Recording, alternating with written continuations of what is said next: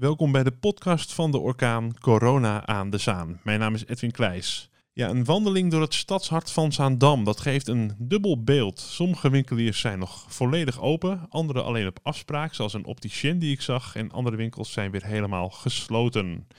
Hoe kijken de ondernemers hier tegenaan en welke ervaringen delen ze met elkaar? Tijd om even te bellen met Niels Bus, voorzitter van Stichting Stadshart Zaandam en betrokken bij cultureel centrum De Bullenkerk. Met Niels. Dag Niels, hoe zien jouw dagen eruit tijdens deze coronacrisis? Uh, ja, veel vanuit huis. Uh, er is natuurlijk altijd wel een uh, vorm van administratie, zowel voor het ondernemersplatform als voor mijn eigen culturele centrum. dus dat, dat levert nog wat werk op. En, ehm, en voor de rest veel online contact met, uh, met bestuursleden en, en ondernemers om uh, dingen op elkaar af te stemmen. Een wandeling over de gedempte gracht, zoals ik dat eerder deze week maakte, uh, leert dat het een beetje een dubbel gevoel is. Sommige winkels zijn helemaal dicht, andere zijn open. Ja. En andere hebben een soort tussenvorm met heel veel maatregelen voor de hygiëne natuurlijk en de veiligheid. Ja, wat klopt. voor verhalen hoor jij van ondernemers? Nou, ten eerste is het natuurlijk het is natuurlijk dramatroef. Ik bedoel, uh, laat het duidelijk zijn. En of je nou helemaal gesloten bent, zoals de horeca, of je eh, bent detailhandel en je hebt aangepaste openingstijden. Uh, de rode draad van het verhaal is dat iedereen, ieder ondernemer het deze, in deze tijden ontzettend moeilijk heeft. Ehm, als je wat vet op de bot hebt, dan kan je wat dingen uitsmeren en wat uitstellen. Maar voor heel veel ondernemers geldt uh, dat daar geen sprake uh, van is. En uh, ja, is het gewoon billen bij elkaar. En hopen dat je, het, dat je deze periode doorkomt. En terug kan vallen op een, op een overheidsmaatregel waar je de, de tijd mee door kan komen.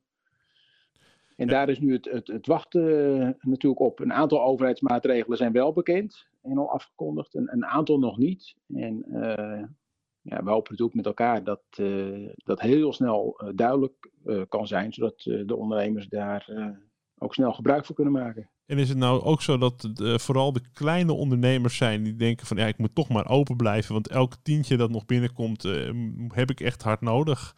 En dat de grotere ketens eerder zeggen van nou, we, we gaan even wat minder of wat eerder dicht? Of? Nou, die indruk heb ik zeker niet. Uh, alles is natuurlijk ook uh, bij fractie vele malen groter als je natuurlijk een groot winkelketenbedrijf uh, bent.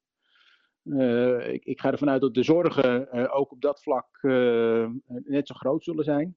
Het zal ongetwijfeld zo zijn dat als je zelfstandig ondernemer bent, afgezet tegen een grote onderneming, de, dat daar meer verschil is in het, in het wel of niet hebben van een financiële buffer. Ehm, en daar draait het natuurlijk in deze om, maar er zijn toch ook zat uh, ondernemers, uh, alleenstaande, uh, die ook een gezonde buffer hebben en daar ook een aanspraak op zou moeten doen. Dus ik zie niet 1, 2, 3 het verschil. we maken met elkaar een, gewoon een hele zorgelijke tijd mee. waarvan we hopen dat die ontzettend snel weer voorbij zal zijn. Nou is het ook een tijd, en dat hoor ik van meerdere mensen in deze serie, uh, dat, dat ondernemers vooral, maar ook andere mensen een stuk creatiever worden en met innovatieve oplossingen komen. Wat zijn ja. creatieve dingen die je om je heen bij de ondernemers al hebt gezien? Nou, uh, in ieder geval het, het moment van, uh, of de, de, de mogelijkheid van afhalen of bezorgen. dat, dat was tot voor kort eigenlijk voorbehouden aan eetgelegenheden, om het zo maar eens te zeggen supermarkten die dat uh, deden. Maar dat zie je wel hand over hand uh, toenemen. Mensen die in bedrijven die de mogelijkheid bieden om hun producten te laten bezorgen of online te laten bestellen. Ehm, dat zien we natuurlijk ook op het gebied van, van de fysiotherapie of, of, of, sportscholen. dus daar wordt veel meer dan vroeger wordt daar nu op ingestoken. Dat kan ook niet anders, want dat is nog het enige reden van bestaansrechten uh, op dit moment. Dus dat zie je wel, die, die toename die, die zie je gewoon enorm toenemen. Ehm, en dat zou misschien ook iets kunnen zijn voor na deze crisis, dat mensen daar ervaring mee hebben opgedaan. En dan kunnen ze zeggen van wacht eventjes. Ik, ik breid mijn service en mijn dienst breid ik met dit fenomeen uit, want dat is me eigenlijk wel goed bevallen. Ja, Eh, want je wil natuurlijk eh, volledig eh, je klanten kunnen bedienen als ondernemer. Ja. Aan de andere kant wil je ook Ja. je personeel weer, weer kunnen beschermen tegen de, Ja. tegen de gevaren. Dus waar ligt de, het, het perfecte middelpunt tussen veiligheid en bestaansrecht? ja, Zelf, kocht ik een, zelf kocht ik een boek om de quarantainetijd door te komen. Dat deed ik bij de bekende boekwinkel bij de Damstraat. Ja. Daar was een dame die mij vriendelijk hielp achter een heel groot doorzichtig scherm. En dat Ja. is eigenlijk een hele mooie oplossing. Eh, Zie, zie je Ja. an- andere winkels Ja. waar ook dit soort oplossingen of een bepaald beleid heel goed helpt om toch te kunnen doordraaien? Ja, eh, ja dat, dat zie je zeker. Hoewel de ervaringen er ook wel een klein beetje wisselend eh, mee zijn. Eh, maar je ziet inderdaad, eh, de supermarkten zijn er een mooi voorbeeld van. Hè, dat met, met streep op de grond, dat je anderhalf meter afstand kan hebben. Cashiers die afgescheiden worden met, eh, met plexiglas. Eh, nou, dat, soort initiatieven, dat zie je bij andere winkel, eh, winkels inderdaad ook. Om maar ervoor te zorgen dat mensen jouw onderneming weten te vinden.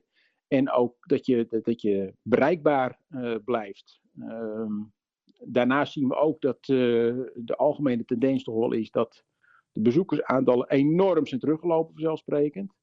En dat we de openingstijden van heel veel winkels, dat, die, dat we die beperkt zien worden tot alleen de middaggedeelte, bijvoorbeeld vanaf 12 Ja. uur. Omdat simpelweg de hele dag open zijn eh, volstrekt geen zin heeft en gewoon vele malen te duur is. Ja, het, het aantal Dus het- klanten dat loopt ook erg terug. Nu liep Ja, ik, dat liep ik daar... enorm eh, terug. Ja. Nu liep ik na de afgelopen zaterdag over de Ja. Glemtegracht. Was het nog wel aardig te doen hoor, met het aantal bezoekers. Maar je ziet inderdaad dat de helft van de winkels dicht zijn. En andere die zijn wel weer open. En ik hoor het ook van winkeliers om me heen. Ja, zie je, hoofd delen, maar eens, ja. zie, zie je hoofd ook maar eens boven water te houden. Hè? Ik bedoel, eh, we hebben allemaal, eh, de, de meeste mensen die hebben natuurlijk eh, vaste huurafspraken. Ja. Dus je bent ook al afhankelijk van wat je huurbaas of je huisbaas in deze voor je zou kunnen of willen betekenen. Ehm, dat is niet zomaar eventjes gezegd. Ehm, dus bij heel veel ondernemers komt het stomen meer dan uit hun oren om naast de klantvriendelijkheid en open willen zijn en, en je omzet te willen genereren, om ook op dat vlak een discussie te voeren die niet echt altijd even makkelijk eh, is. In, hoever- En, eh, in hoeverre wordt die discussie ook gevoerd binnen jullie stichting van het Stadshart? Nou, kijk, wij, als Stadshart eh zijnde proberen ondernemers eigenlijk meer uit, vanuit praktische onder, overweging te, te ondersteunen. Dus we hebben een website opgericht, uh. En daarop kunnen, eh, kan men zien welke winkels zijn er open, welke winkels kunnen bezorgen. Een soort van een platform om te laten zien dat je als stadshart dat je er nog bent, eh, dat de ondernemers er nog, eh, er nog zijn en er van alles aan doen om, eh, om de klant te, bedienen. Nou, daar zijn we afgelopen week mee van start eh, eh, gegaan. En we hopen dat dat als een olievlek gaat uitbreiden. Inmiddels hebben we contact met de ondernemersvereniging op de Zuidijk om het gebied steeds groter te laten maken. Um, dus dat zijn meer. En uh, om aan te geven waar kunnen ondernemers hun informatie bij de Rijksoverheid vandaan halen, hoe moeten ze zich aanmelden. Dus je moet onze rol meer zien als ondersteunende rol. Uh, omdat wij zelf als, als bestuur zijn natuurlijk financieel niet in de mogelijkheid zijn om bedrijven te ondersteunen op anderszins andere vlakken. Dus we zijn echt, je moet onze rol echt meer zien als, nou ja, het, het, mogelijk maken, het initiëren van allerlei initiatieven. En het ondersteunen. Ja, heel, ja, ondersteunen. En het gaat nu ja. om heel andere dingen dan om waar het normaal om gaat. Van wat gaan we in de kerstperiode doen? Komt er een braderie? Komt er een Ja, dit of een dat of een feest joh. op het plein? Ja. Dit, dit, is, dit is natuurlijk van een uh, hele andere omvang. Uh, als BIS-bestuur, als stadshartbestuur hebben wij de opdracht gekregen inderdaad om Sinterklaasintochten te organiseren. Om de feestverlichting uh, te organiseren en een aantal evenementen. Om zodoende mensen naar het, naar het stadshart te krijgen. Nou, dat, dat is een, een, een, taak en een opgave die hebben we op ons genomen. En dan komt nu deze coronacrisis komt er voorbij. En we zijn op hele andere vlakken zijn we nu bezig. Uh, daarbij komt natuurlijk ook dat alle bestuursleden van het stadshart zijn zelf ook allemaal ondernemers. Uh, ja. En die worden ook natuurlijk allemaal hard geraakt door de, door de maatregelen die er zijn. Dus het is, het is een beetje een dubbelop uh, verhaal. Het is proberen om je eigen hoofd boven, boven water te houden. En ook nog op een of andere manier proberen om andere ondernemers tot steun uh, te zijn. En dat is een aardige opgave, kan ik je zeggen. Ja, en dan heb je ook nog een, een passieproject. Dat is het cultureel centrum De Bullenkerk. En daar valt nu ook weinig te, weinig, te beleven en uh, weinig ja. plezier uit te halen. Dus dat lijkt me een beetje dubbel, dubbel pech. Ja, niks. Ik bedoel, uh, dit, dit is, het centrum is dicht. En er waren nog wat initiatieven om op heel klein niveau muziek te maken. En dat via een livestreamverbinding dan online te zetten. Maar ook dat is niet mogelijk. Dus ja, Toch nog te gevaarlijk dus, ja. Ja, of nog, te, of nog te, te gevaarlijk inderdaad. Hè. Dus dat, ja, het zijn hele bijzondere tijden, ook voor het cultureel centrum, laat ik het zo zeggen. Nou, we weten ook niet wanneer en hoe dit gaat eindigen. En voor sommige ondernemers nee. zal het wellicht funest zijn. En dat zou ik heel erg jammer vinden. Ja, maar uiteindelijk weten we dat ooit het centrum weer op zal bloeien uh, zowel in de Bullenkerk als, of, uh, als, als, in de winkels, in, de, in het, uh, ja, eigenlijk ook in de rest van de Zaanstreek. Hè? Want andere ja. centra hebben hier ook last van. In Krommenie, Assendelft, Zandijk, ja, Wormerveer, de Zaanbocht. En, ja. Tuurlijk, het, het, het, het, treft ons allemaal. En ik bedoel, klagen dat heeft totaal geen pas. Want ik vind, als, als maatschappij in zijn algemeenheid heb je hiermee van doen.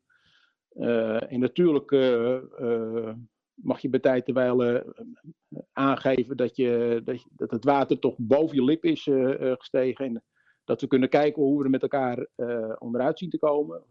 Maar waar het om gaat, dat is, het overkomt ons allemaal. En uiteindelijk komen na deze slechte tijden ook altijd weer goede tijden. Daar gaan we er maar vanuit. En daar proberen we ons ook een klein beetje op te focussen voor de periode na de crisis. Dat we er met elkaar een, een, een feest van proberen te maken om om te kijken of we zo de mensen weer terug kunnen krijgen naar het centrum. En, en, om zo enigszins van een, ja, de schade die je hebt opgelopen weer een klein beetje terug te verdienen. Bedankt Niels. Graag gedaan. Dat was Niels Bus van Stichting Stadshart Zaandam en Cultureel Centrum De Bullenkerk.